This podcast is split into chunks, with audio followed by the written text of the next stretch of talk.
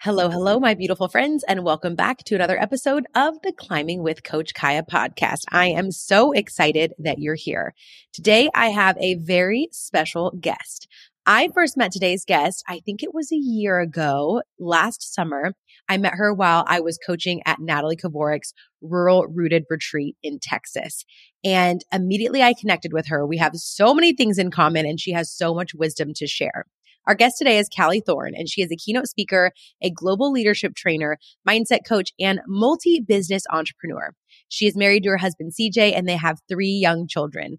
She grew up on her family's farm and ranch in Northwest North Dakota, and today they operate multiple enterprises, including a backgrounder, a backgrounding feedlot, cow-calf operation, they run yearlings, and they sell beef directly to consumers. Callie is also a certified member of the John Maxwell Leadership Team, where she works with a variety of clients. She hosts rural women's masterminds and offers one-on-one coaching. She also works with farm and ranch families to improve their relationships, business, and communications. She also offers a mental health first aid certification classes, which teaches others how to identify, understand, and respond to signs of mental health and substance use challenges. Without further ado, let's dive on in. Hello there, beautiful friend. I'm your host, Kiah, a cattle rancher turned accidental life coach after embarking on my own health journey, losing over one hundred pounds, but most importantly, rebuilding my relationship with myself. Now I am more on fire than ever to empower others to create a healthy life that they love from the inside out by sharing the tools, tips, and strategies that I've learned and continue to learn along the way. Mindset, health, body image, self-love, entrepreneurship, and more. We're here to chat about climbing the mountains of life, all while finding joy in the journey. Welcome to the Climbing with Coach Kiah podcast. Now, let's get climbing. Welcome to the show, Callie. Thank you, Kiah. I am so excited to be here with you today. And I am so excited to have you. You know, Callie, I feel like if I could have rewinded time and gone back to uh, our drive together from the Colorado Denver airport to Kansas, I feel like we could have recorded an entire an entire podcast show on that drive. That's what I was just thinking about, is how much we talked the whole time. I mean, the reason I drove was so you could get your work done, but I think we just talked almost all the way. And I don't see anything wrong with that. The work got done, all is well. But even from that conversation, I just knew that I needed to get you on the show and introduce my audience to you. I just love what you're doing so, so dang much. But before we jump into all that goodness, I want us to rewind and kind of start back at the beginning. I'd love to ask you, Callie, what is your origin story? What did the journey look like that led you to here and the work that you're doing today? Mm-hmm. I think that's interesting. In fact, I was just at one of our local coffee shops and I ran into a couple older women, and they actually asked me a very similar question. They knew me. I grew up here in Watford City. This is our original homestead that my great-grandparents started, and so it's been passed down. But I think a lot of times people will ask, like, how did you get into this business? You know, whether it's the speaking, training, coaching, the leadership stuff. And I've really done this specific work for, I would say, about the past three and a half years. But I will often go back to four H and F F A. And I think those were the things that really got me started wanting to, to always be learning and achieving and leading and speaking and training. But kind of with the Maxwell team and getting into this business, I joined that team about three and a half years ago. And it was one of those super weird things where I wasn't Googling John Maxwell. I wasn't looking for a different career path. I was in direct sales at that time, actually. And all of a sudden I'm on Facebook. And it says in one of those sponsored ads, and it says, become a speaker, trainer, coach with the Maxwell team. And I thought, what? He has a team? And so if you don't know who John is, he's known as the world's leadership expert. I mean, he's traveling to different countries and training their leaders. He's written over eighty books, many leadership related. And so I, of course, clicked on the link. And then the next day, somebody calls me and I was like, oh, I don't know if I really wanted somebody to call me. But we visited, and long story short, I joined, and things have just kind of spiraled out of control in a great way these past three and a half years with what I've been able to create and do and build with the team. Okay, Callie, I am dying to know or to, to realize or learn that the reason you got into this line of work was through a social media advertisement. Yes, it was one of those sponsored ads, and I... I like to think like my phone is listening to me all the time, you know, and ads will pop up. Like yeah. you mentioned one thing and an ad shows up. But I, that was the crazy thing. I had not Googled John. I wasn't talking about him. I, I honestly saw it as a sign of like, for the last two prior years, I had been thinking like, I enjoy what I'm doing, but what I enjoy about it the most is getting to work with a team, getting to develop leaders, getting to coach people. And so this literally kind of just fell into my lap and I've been loving it. It was meant to be. Gosh, that is so funny. Meanwhile, I wish that I had more useful ads being delivered to me because meanwhile, I'm just buying random weird things on the internet while I'm scrolling when I shouldn't be scrolling, you know, not shifting my career path entirely through my Facebook ads. Exactly. A whole new business opportunity in front of you. Oh my gosh, that is too funny. Well, you know, in, in sharing a little bit about your background, you have these so many different parts of you and your businesses that are, you know, maybe outside looking in, not related at all. You have like very much this agriculture piece, and then you have this leadership and coaching piece. But how do these skills that you foster and teach as a coach and in leadership translate into the roles that you play as a mom, as a business owner, and in the agriculture sides of things that you're involved with? I think they all, that's the interesting thing is because they can be seen like so different, but I almost think that's what makes it so unique in this industry or whoever it is I'm working with, because we currently get to do those things. We're farming and ranching full time, selling beef, running yearlings, we're getting to A I, do a variety of things. And so we have our kids with us all the time. They're eleven, nine, and five. And so getting to sprinkle that in with all the work that I get to do though too. And so the interesting thing is I'm in front of agricultural groups a lot of times, and that can kind of vary whether it's young farmer ranchers, it's women in ag, whatever that might be. But sometimes, like just this week, I was in front of a bank, or I've been in front of oil field companies, dental offices. And the thing that's unique is no matter what I'm teaching them, a lot of the leadership trainings are similar. But no matter what, they're hearing my ag stories. They're hearing our agricultural background and what that looks like, you know, some of my family's history to what we're doing today. So I think it's such an incredible way for me to be able to teach them the leadership skills and training, but they're also learning so much about agriculture and seeing what that role looks like too. Mm, that's so good. I relate to that so much because similar to you, I do speak to a lot of agriculture organizations, but what we do, what we teach is so broad, really just human skills that can relate to any business, organization, or individual. And what I've found is while, of course, ag organizations connect to my ag background, non-ag people love hearing and connecting with someone with an ag background. For sure. Because it is, it's such a different industry that we're in. It's a rare one, I think, because it was about a year ago we were branding at our place. And I've seen a lot of your branding stuff recently. I mean, it is a complete family, friend, community, big to do. We probably have well over one hundred people show up at our branding, and we rope still and we have conversation. It's an all day thing, lots of riding and, and everything. And I remember it was last year at our branding, and it was at my grandpa's original place. And there were just cattle everywhere. It was a beautiful day. The grass was actually green. There was family, friends all over, and there were bazillions of children running around everywhere. And I just thought to myself, I stood there and thought, this is such a rare life that I get to live.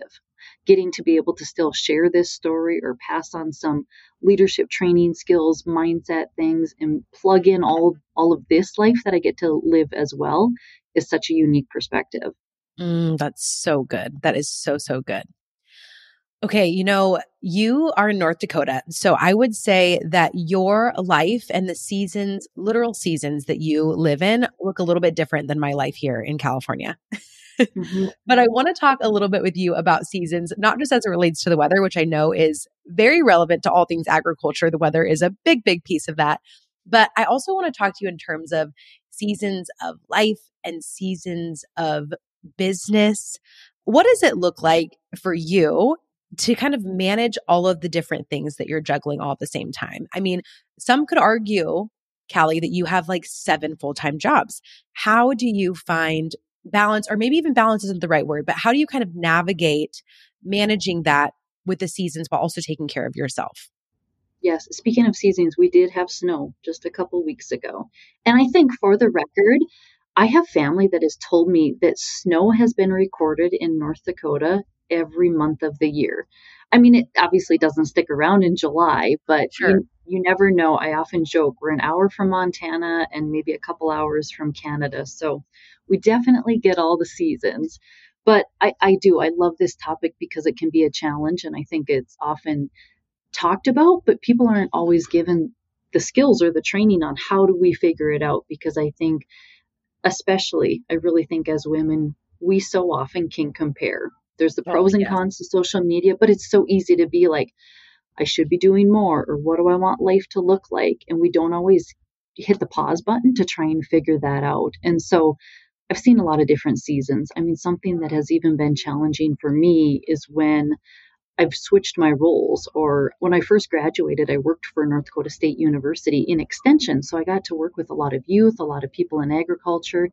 And I still remember when I was about to leave that job and my mom said to me, are you sure you want to do that? And I already wasn't sure. And so I was like, wait, Mom, don't question me, because I'm already questioning myself, right? Yeah. And so I've seen that happen a handful of times. But I think a lot of times that's where our mindset and perspective come into play, because mm-hmm. I just often have the belief I will make this work. And if it doesn't work, like, I'm going to figure it out. I'll pivot. I'll do something to make sure it works, because sometimes being an entrepreneur can be tricky. And I, I had a friend ask me just the other day, she's like, she just kind of looked at me and said, what do you do exactly? And I kind of laughed, because I was like, well, it depends on what you're interested in. And I'll right. tell you what I do, right? If you're looking for yeah. beef, I'll tell you about that. If you're looking for training, I'll tell you about that. But somebody as well said to me the other day, they're like, I think your title is really just entrepreneur. And so when you're a mom, a wife, uh, anything, you know, when you're involved in your community or you're running a business and stuff, I often say it's not a balancing act, because balancing means things are equal, and it's not always equal in my life. And so some days and weeks, I'm home with my kids a lot more, and we're running to sports and events and things like that. And then there's, of course, other times where I'm running a lot, or I can be on the road. And in fact, I had to make that hard decision in March. I traveled quite a bit in March for speaking events, and spring break was coming up. And that is typically when I head down to Florida to work with John Maxwell and the team and get some training. And it happened to fall during my kids' spring break. Mm-hmm. And because I'd been traveling so much, I made the decision to stay home with them that week. And we went swimming, we had ice cream, we hung out outside, did all the things. And I think you often just have to go with your gut and figure out, okay, what feels harmonious, right? How can I live in harmony?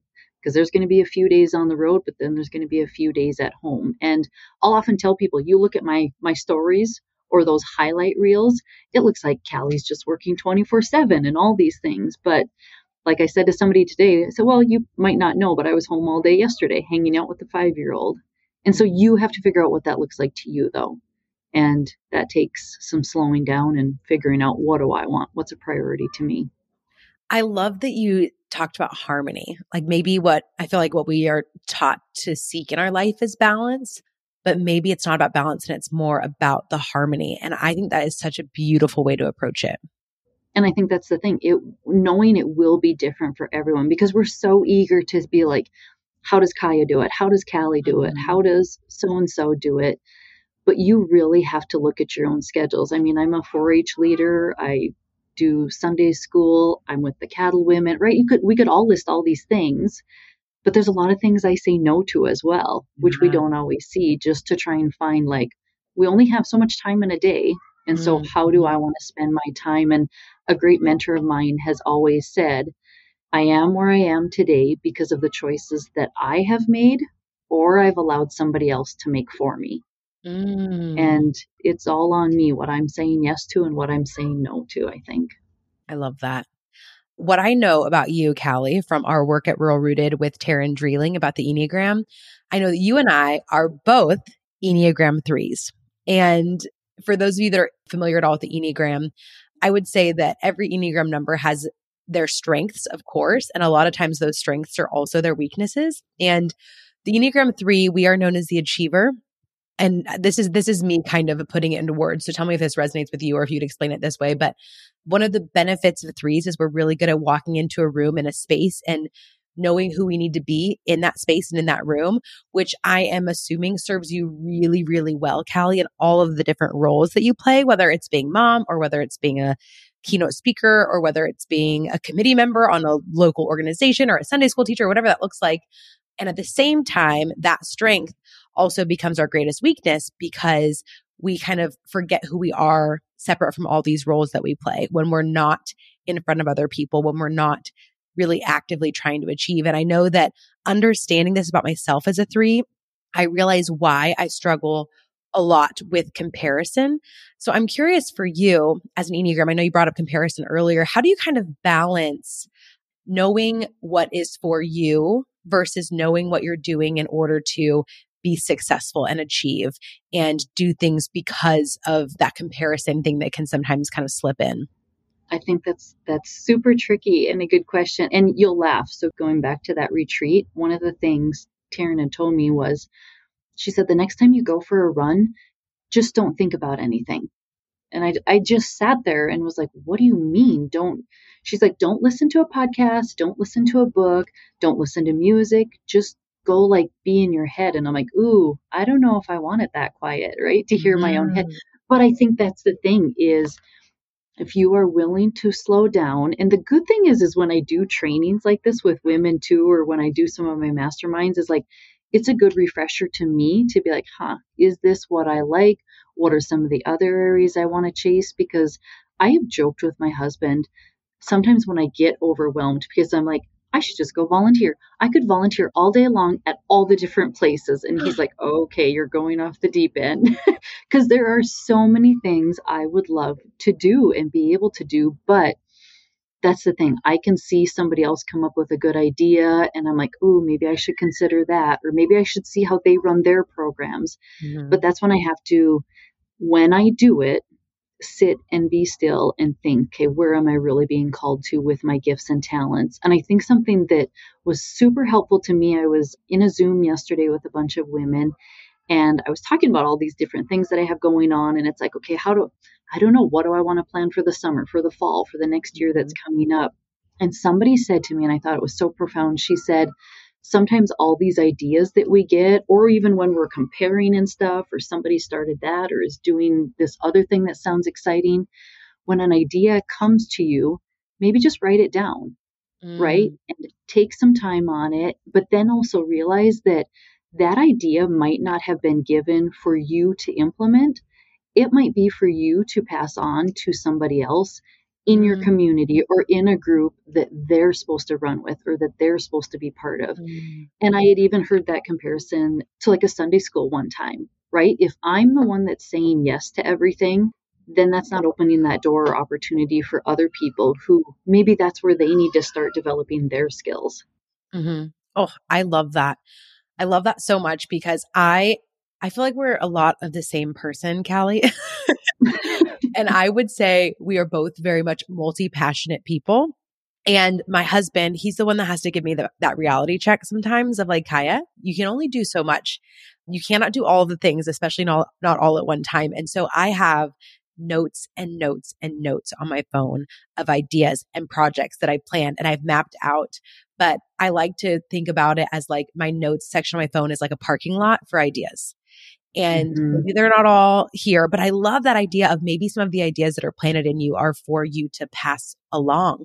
And I think it's important for us to have a very abundant mindset in order to feel comfortable doing that.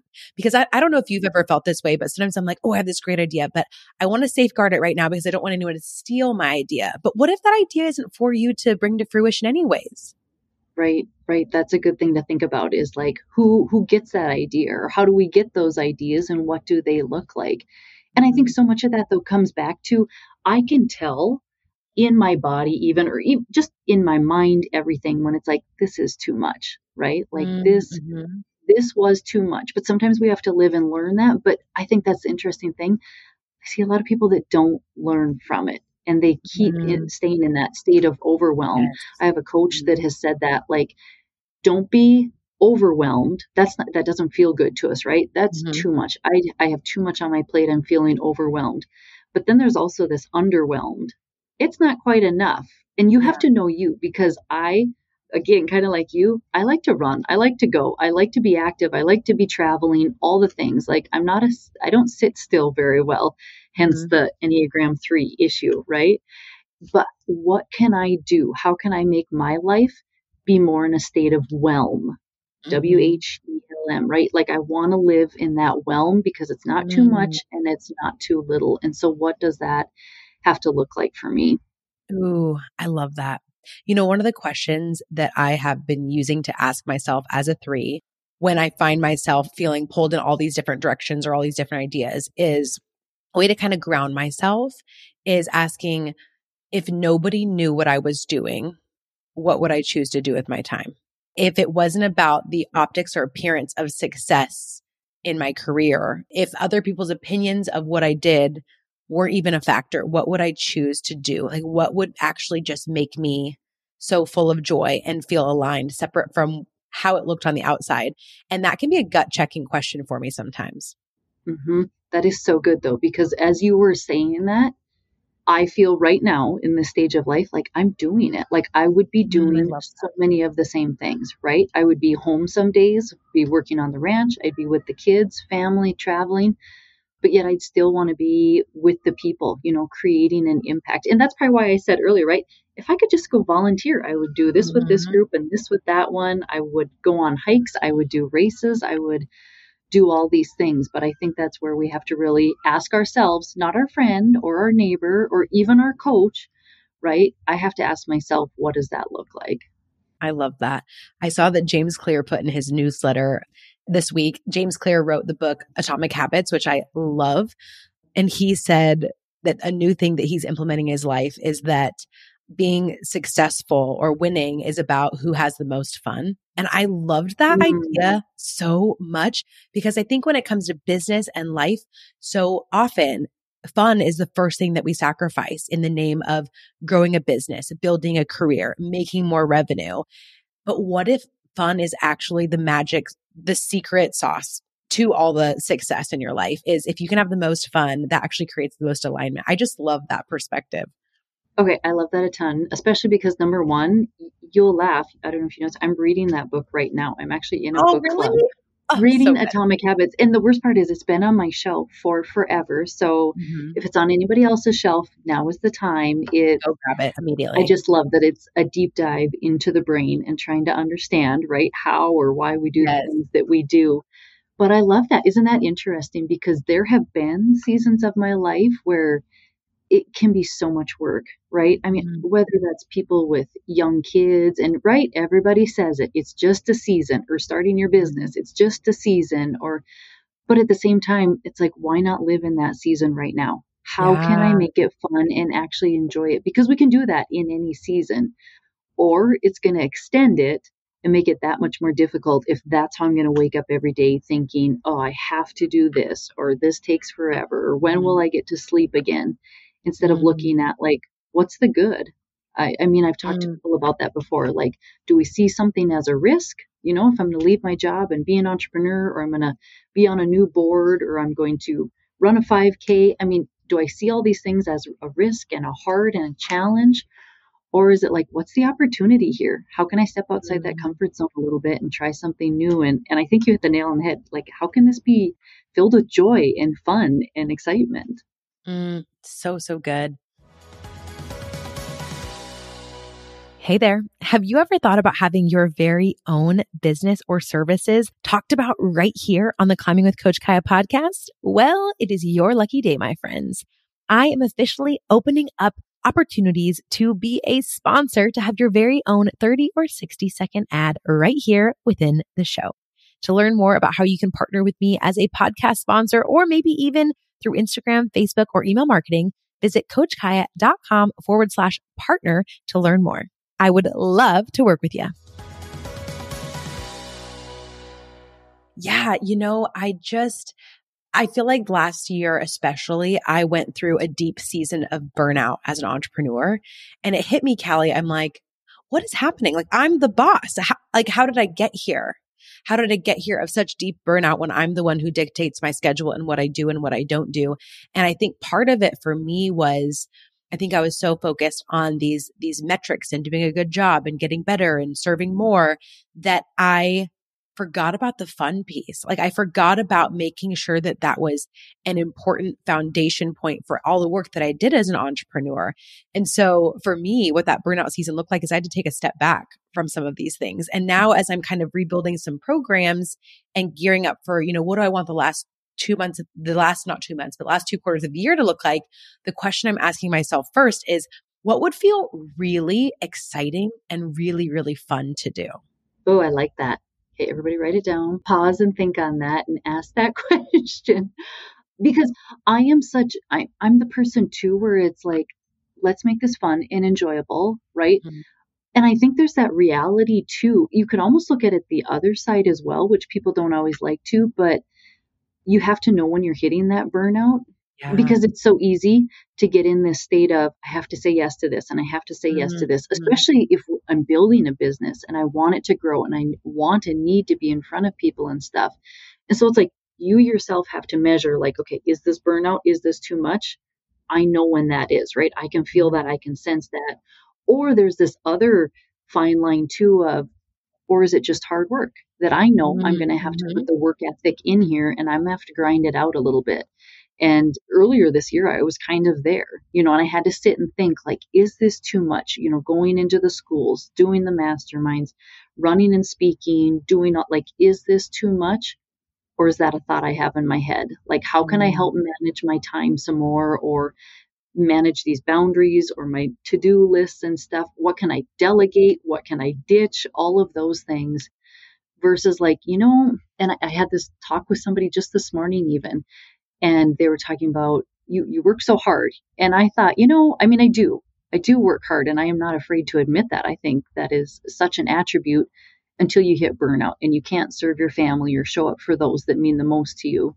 But I said, you know, but I still don't work as hard as my mom and dad did, as my grandparents did, as my great grandparents did. They worked hard. They worked so hard for what they have and what we have today on our operation. And so sometimes I have to sit back and ask myself, like, where's my mind? Where's my thoughts right now in all of this? And is it too much? Or do I need to change some things up? Do I need to ask for a little bit of help so that I can keep working in those gifts and talents that are mine? Mm, so good. And I think the other thing too is I just want to circle back around to that comparison idea and keeping like keeping in mind too, knowing what the difference between burnout and hard work is, and also recognizing that those thresholds are different for every single person. You know, because someone on the outside yes. looking in could be looking at like, oh my gosh, well, Callie's doing all these things. She's excelling at all of them. She's working really hard and she's doing a great job. I need to be doing more. And that is not necessarily true. I think that we all have to recognize what our capacity is and like really learn how to honor our own energy without letting the outside noise kind of influence it. And I think that all comes back down to perspective and mindset and how we think about things, which I mm-hmm. want to gear gear our conversation towards a little bit, because I know that mindset is like the, your bread and butter, Callie. So for someone that's maybe going through a season right now in life, whether they are parenting, working in a business, um, maybe they're an entrepreneur, whatever that looks like. You know, we talk a lot about mindset and how powerful perspective is. What are some simple tools that you share in the work that you do to really help people implement these mindset shifts, or even just awareness of where their mindset is at? I think one of the things, and I'll do this a lot of times, and often in my masterminds, I'll run group coaching calls with them too, which is so beneficial because they get to go through the coaching process and see what that is. And I'll often explain to people, I mean, coaching and training are very different. And so from my perspective, I can come in and train and teach and give you skills and ideas and stuff. But the unique thing about having a true coach is it's somebody where I'm asking you the questions for you to figure it out, right? Kind of like we said earlier, I can get ideas from Kiah. I can learn how you did it. I can follow other people. But the reality is the best way to do something is going to be what comes out of my brain. And that doesn't mean it's going to be done perfectly or the right way and that there isn't going to be ways to learn and grow. But oftentimes I'm going to act more on my own thoughts and, and where they're guiding me and stuff. And so an example that I kind of walk people through is a model. And the first thing that we talk about is their circumstance. And so I will often even use the drought, right? We could talk about the drought that we had a couple of years here in, in my area, and it was the worst drought on record. that's our fact, right? You can take anything that is a fact. I have three kids. That's a fact, right? I started a new job. Maybe that's your fact. The thing is, then you take that and you check yourself and ask, what is the thought that I have around it? So if people are thinking about this drought, most people, the fact is there's a drought, the thought is going to be, this is awful, or this is going to wreck our business, or this is the end of everything for us. Then we, I trickle them down into, okay, what's your feeling? I mean, I'm going to feel defeated probably if that's my thought I have. What's the action I'm going to take, or what's the inaction I'm going to take? I'm going to, maybe I'll sit around more. I'm probably not going to be researching things to do in a drought, or what are the opportunities that there could be in a drought. And then I'm going to have an action line. And so a lot of times that's the biggest thing I'll ask people is, okay, what's the thought you have about that thing? And is that thought serving you? And so I think getting people to pause and slow down and recognize, okay, is this a fact, what you're saying, or is this a thought that you're having? And to be honest, it's really hard, because a lot of times we want to take that circumstance and say, yeah, but, you know, mm-hmm. this person said this, or they did this to me. And that's probably true, right? That is a fact. But now I get to choose what I think about it.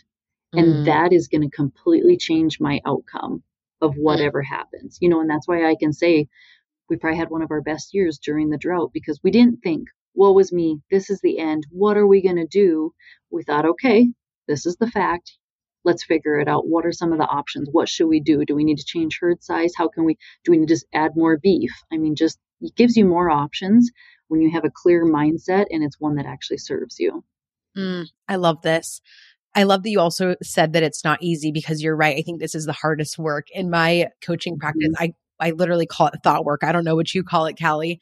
And I've shared in a previous episode, I think it was one of my early episodes, it was talking about how thoughts shape our lives. And we kind of worked through this think, feel, do cycle. And I think what's so important about it is that I think a lot of us get so caught up in feeling victim to our circumstances, and we feel very loyal to the stories that we're telling ourselves, very loyal. And a lot of times we don't even separate ourselves from the story to ask ourselves, is this story true, or is this just a story that I'm choosing to believe? And that, I mean, that goes back to the book that we were just talking about, right? Mm-hmm. Atomic Habits. And it's, so what, what's that hardwiring that's been put in my brain? What do I think about money? What do I think about the ag industry as a whole? Like, what did my parents teach? What did I hear as I was growing up and all these things? And that reminds me, like when I came home, I remember when I graduated from college and I came home, and my mom actually said to me, I can picture it. We were standing outside and she said, are you sure you want to come back here? And mm-hmm. and she didn't mean it in a bad way, but they just knew those struggles, you know, and so that could be put in my head. Like, this is only hard, and it's only going to be a struggle, and it's going to be mm-hmm. difficult if I'm going to farm and ranch. Or I can paint a new picture. And it takes time. I mean, to begin to rewire your brain that has thought for so long, I have this thought about money. I have this thought about being an entrepreneur. I think a mom should do things this way. And if I want to change that, because it's not serving me right now, those thoughts, I can begin to work on that. And it takes practice. And the first thing is, is just noticing, like trying to catch those thoughts that I'm having. Absolutely. And I think going into it too, with so much, I say this phrase all the time, but compassionate curiosity of, okay, this is the story I've been believing. Where did that story come from?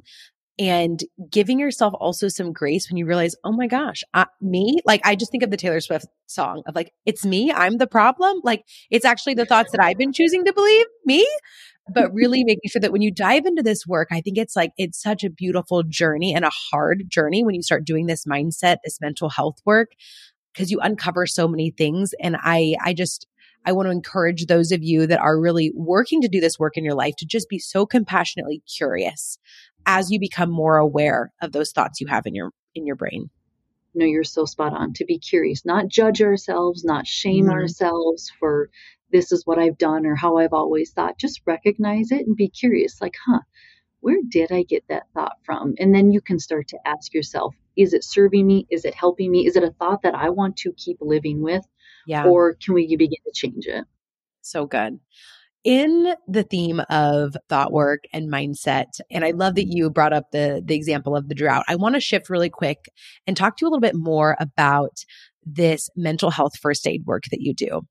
You and I are both, we were both raised in agriculture. And I know we have a lot of listeners here on the show that come from the agriculture background, but even if not, I think this will still be really, really something that resonates with them. So you and I both know that mental health is a hot topic in agriculture. I mean, understandably so, because mental health issues are so, so prevalent within our industry. And in the work that you do, not just as a leadership trainer, it's or as a coach, but also doing mental health first aid, I would love to hear a little bit more about what that is, what that looks like, and how we kind of change the conversation, not even just within the agriculture industry, but across the board when it comes to mental health issues. Can you talk more about what that looks like?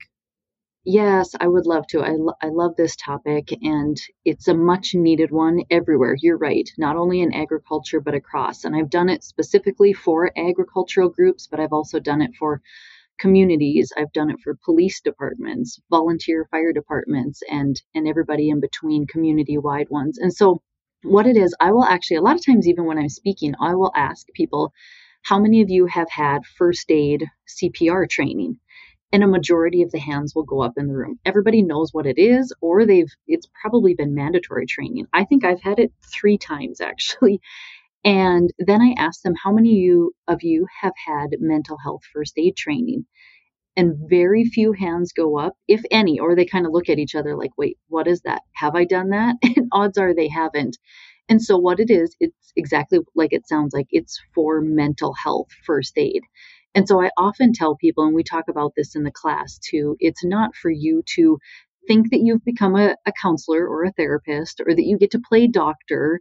It is to help bridge that gap between, hey, I recognize something, and that's those signs and symptoms that we learn to look for, and how can I bridge that gap and get them the help that they need? And a lot of times that looks like, if I came upon a car crash, I would know what to do. I could at least stop. I could call nine one one. I could help them as much as I could in that time, but then I'm giving them to the professionals who, who know what they're doing. And that's the same thing here. In fact, the training actually starts off with a video called The Awkward Conversation. And I'm guessing there's plenty, myself included, who have been in that situation where somebody comes up and what do we say? I say to you, Kiah, how are you doing today? You say, I'm doing good. Right? That's what we all do. And that's what we're used to. But if and when somebody says, I'm not doing that well, and I've had that happen twice in my life, and I will tell you, I stood there dumbfounded as to, well, what do you mean? You're you're always good, were the thoughts going through my head. How mm-hmm. could you not be? And so what am I supposed to do? And what this class does is it helps people to, okay, I know what to say now. I know what to look for. I know what help is available to people, and I can encourage them, because that's actually what the statistics show is people who are struggling. And we mm-hmm. go through all sorts of the mental health disorders, from anorexia to anxiety, depression, P T S D, suicide. We talk about all of them, but people are more likely to get help if somebody asks them, hey, how are you? Or I noticed this. Mm-hmm. And I will actually often tell the story of, I don't know about you guys, but when I go to the grocery store, I have like my list, and it's like, I need to get in and out before daycare closes mm-hmm. and Lainey is stuck out on the sidewalk. I just am kind of go, go, go. I've got, got to get things done. And But the problem is I run into everybody in the grocery store in small town. And I can remember it. I was going by the fruit and my neighbor was there. And I said, hey, Judy, how are you doing? And she said very slowly, oh, I'm doing all right. And that was like my cue to pause. This was after I'd had this training. And I thought, uh-oh, she's not all right. And I stood there for a couple seconds and I thought, what is going on? And then I remembered her sister had passed away just a couple days earlier. Mm-hmm. And so we stood there for fifteen minutes and visited. And I think that is such an important message that John Maxwell actually passed on to me at one of his trainings that I will forever remember, because I am such a busybody and I like to go, go, go, and I've got things mm-hmm. to do and places to be. But he said, walk slowly through the crowds. And that will forever stick with me, because how often are we in such a hurry? mm-hmm. that we're maybe not noticing other people around us who, it could be our own family members or friends. And I'm too busy focused on what I have going on and what I have to get done that I don't notice maybe they're struggling with something. And so to walk slowly through the crowds, and that relates to that mental health training. What can I do to recognize the signs and symptoms? And what can I do then to help get them that help that they might need? Oh, I had the chills hearing you share that story, just because I think so often we forget the impact that we can make even just through conversation too. And I think it's also just a beautiful reminder that we don't know what the person next to us that lives next door, that may, might even live in the same home as us, that we work alongside. We have no idea what people are going through because we're all so caught up in our own stuff. That's just how we're hardwired. We're very self-involved people just by nature. But man, the power of pausing and just having a conversation is huge. Mm-hmm. Well, and what you said there reminds me too, something that we cover in the class is trauma can have such a huge impact, and it actually can often put people at higher risk for a mental health disorder. Mm. And the thing that I have often even had to remind myself is that I can face something that's hard and you can face something that's hard, and it can be the exact same thing.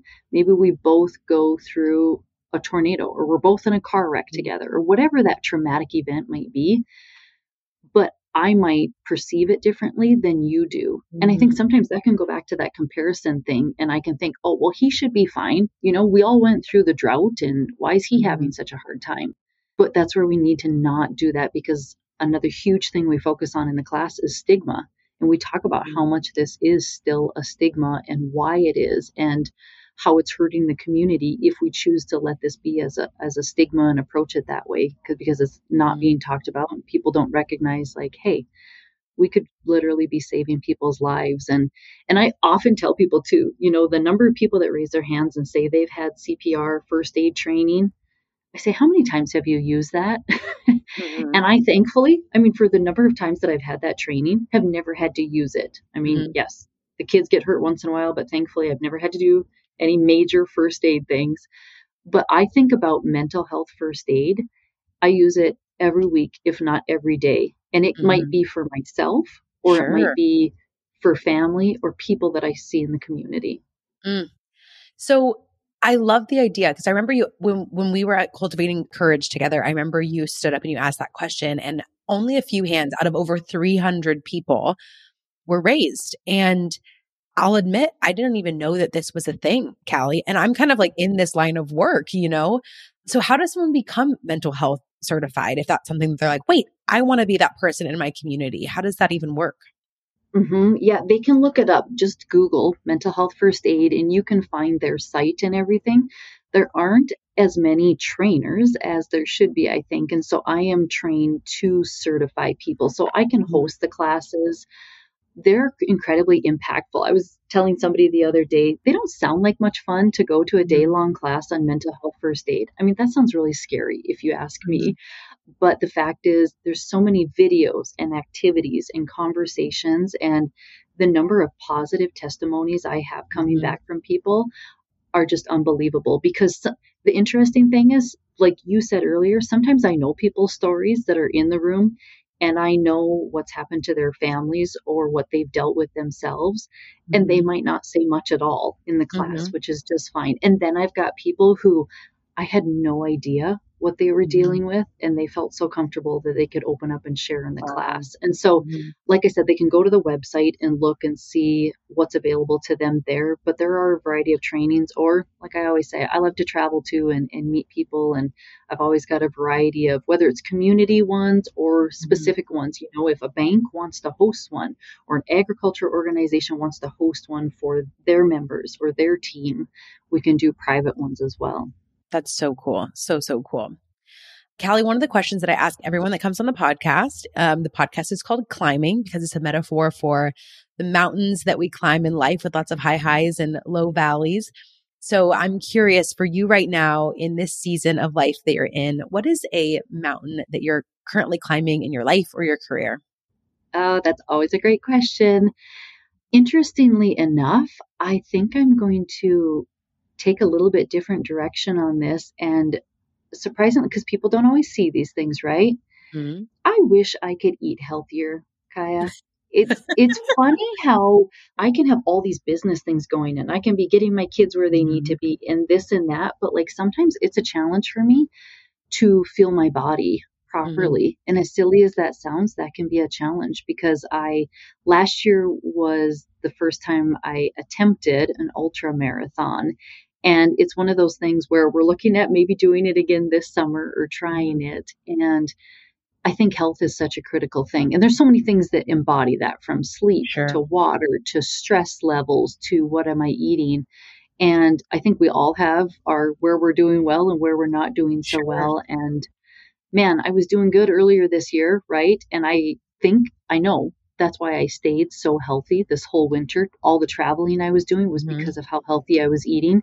But that's the struggle, right? Going back and forth of, man, I need to get back on track because I love sweets. I love cookies and brownies and ice cream and bread and all those things. But it's mm-hmm. like finding that happy medium for me, right? And so yeah. what's that to look like instead of putting shame on myself mm-hmm. because maybe I eat something one day I didn't want to. Mm, that's good. That's good. And I think it kind of, this makes me think back to harmony, right? Like we all have mm-hmm. so many things that we're juggling, whether it's our job, our career, our family, or like our own personal health and how we're eating. And so it just sounds to me like you're finding, you're trying to find harmony there.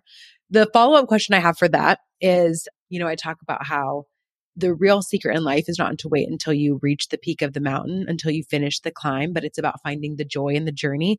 So in that journey of wanting to eat and fuel your body healthier, where are you finding joy in that journey in this moment? I think it's just realizing how I treat myself, if that makes sense. And that's those two different perspectives too. So every time I wake up and, and think I wronged or I messed up something, whether that's the food or that's a business, something I feel like I messed up on in my business or whatever, I actually, when I go into the schools, I work with youth some too. It's like, okay, did we fail or did we learn, right? I have these, actually one of the books John wrote, right? Is sometimes I win, sometimes I learn, right? Mm-hmm. I can see it as a loss or a failure or a mess up. And I just realized how much, right? Going back to that model when it comes to coaching, if I'm going to believe that about myself, odds are my actions aren't going to change, mm-hmm. right? My results mm-hmm. aren't going to change. And so if I think, hey, it's all right. Today's a new day. I have a new chance, make new connections, eat different foods, go for another walk, find that joy and fun in all of it. I can completely change what happens. Mm, so good. Again, just a reminder of how powerful perspective and our thoughts are, no matter what the goal is that we're trying to reach for. Callie, is there anything else that you would like to share with our listeners before we ask about all the ways that they can connect with you?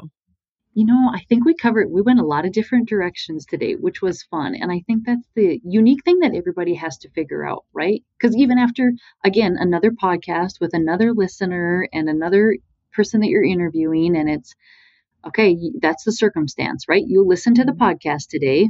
And so now what do I want to think? Do I want to think I'm not doing enough? I couldn't be successful. I, right? We can go down that path, or we can think, what do I want to take from this? What's one thing I maybe want to implement or learn about or begin a new journey on? And I think so much of that goes back to that comparison of watching our thoughts. Who do I want to be? Slowing down to figure that out and then beginning to walk it out in your life. Mm, love that so much. Callie, thank you so much for coming on the show. I so appreciate it. And I just love all the goodness that you're sharing in your community and so, so, so far beyond that.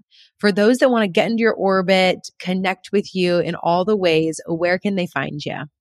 I would say the best place is they can always go to my website. It's w w w dot callie thorne dot com. I always say there's no E on Callie, but E on Thorne. So C A L L I T H O R N E, callie thorne dot com. You can jump on my email listserv there. I'm not good at sending emails. So if they like that idea, jump on there, because it's usually only when I've got a mastermind opening up or something happening. And so they can do that, or they can jump on Facebook or Instagram as well. And they can find me at Callie Thorne, or on Facebook. I've got a couple pages. One for our ranch is Triangle M Ranch and Feedlot. And then Pioneering Legacy is my leadership page.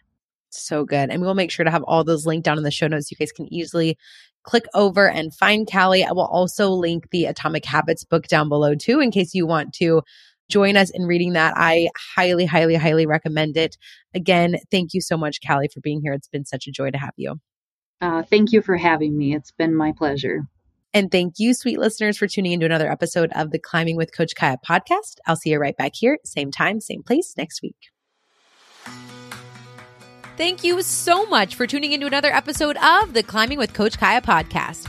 If you enjoyed what you heard today, please hit subscribe and leave me a review sharing what you loved most. Come hang out with me on Instagram and Facebook to keep the conversation going as we continue to find joy in the journey. Until next time, I am cheering for you, friend. Keep climbing, and we'll chat soon.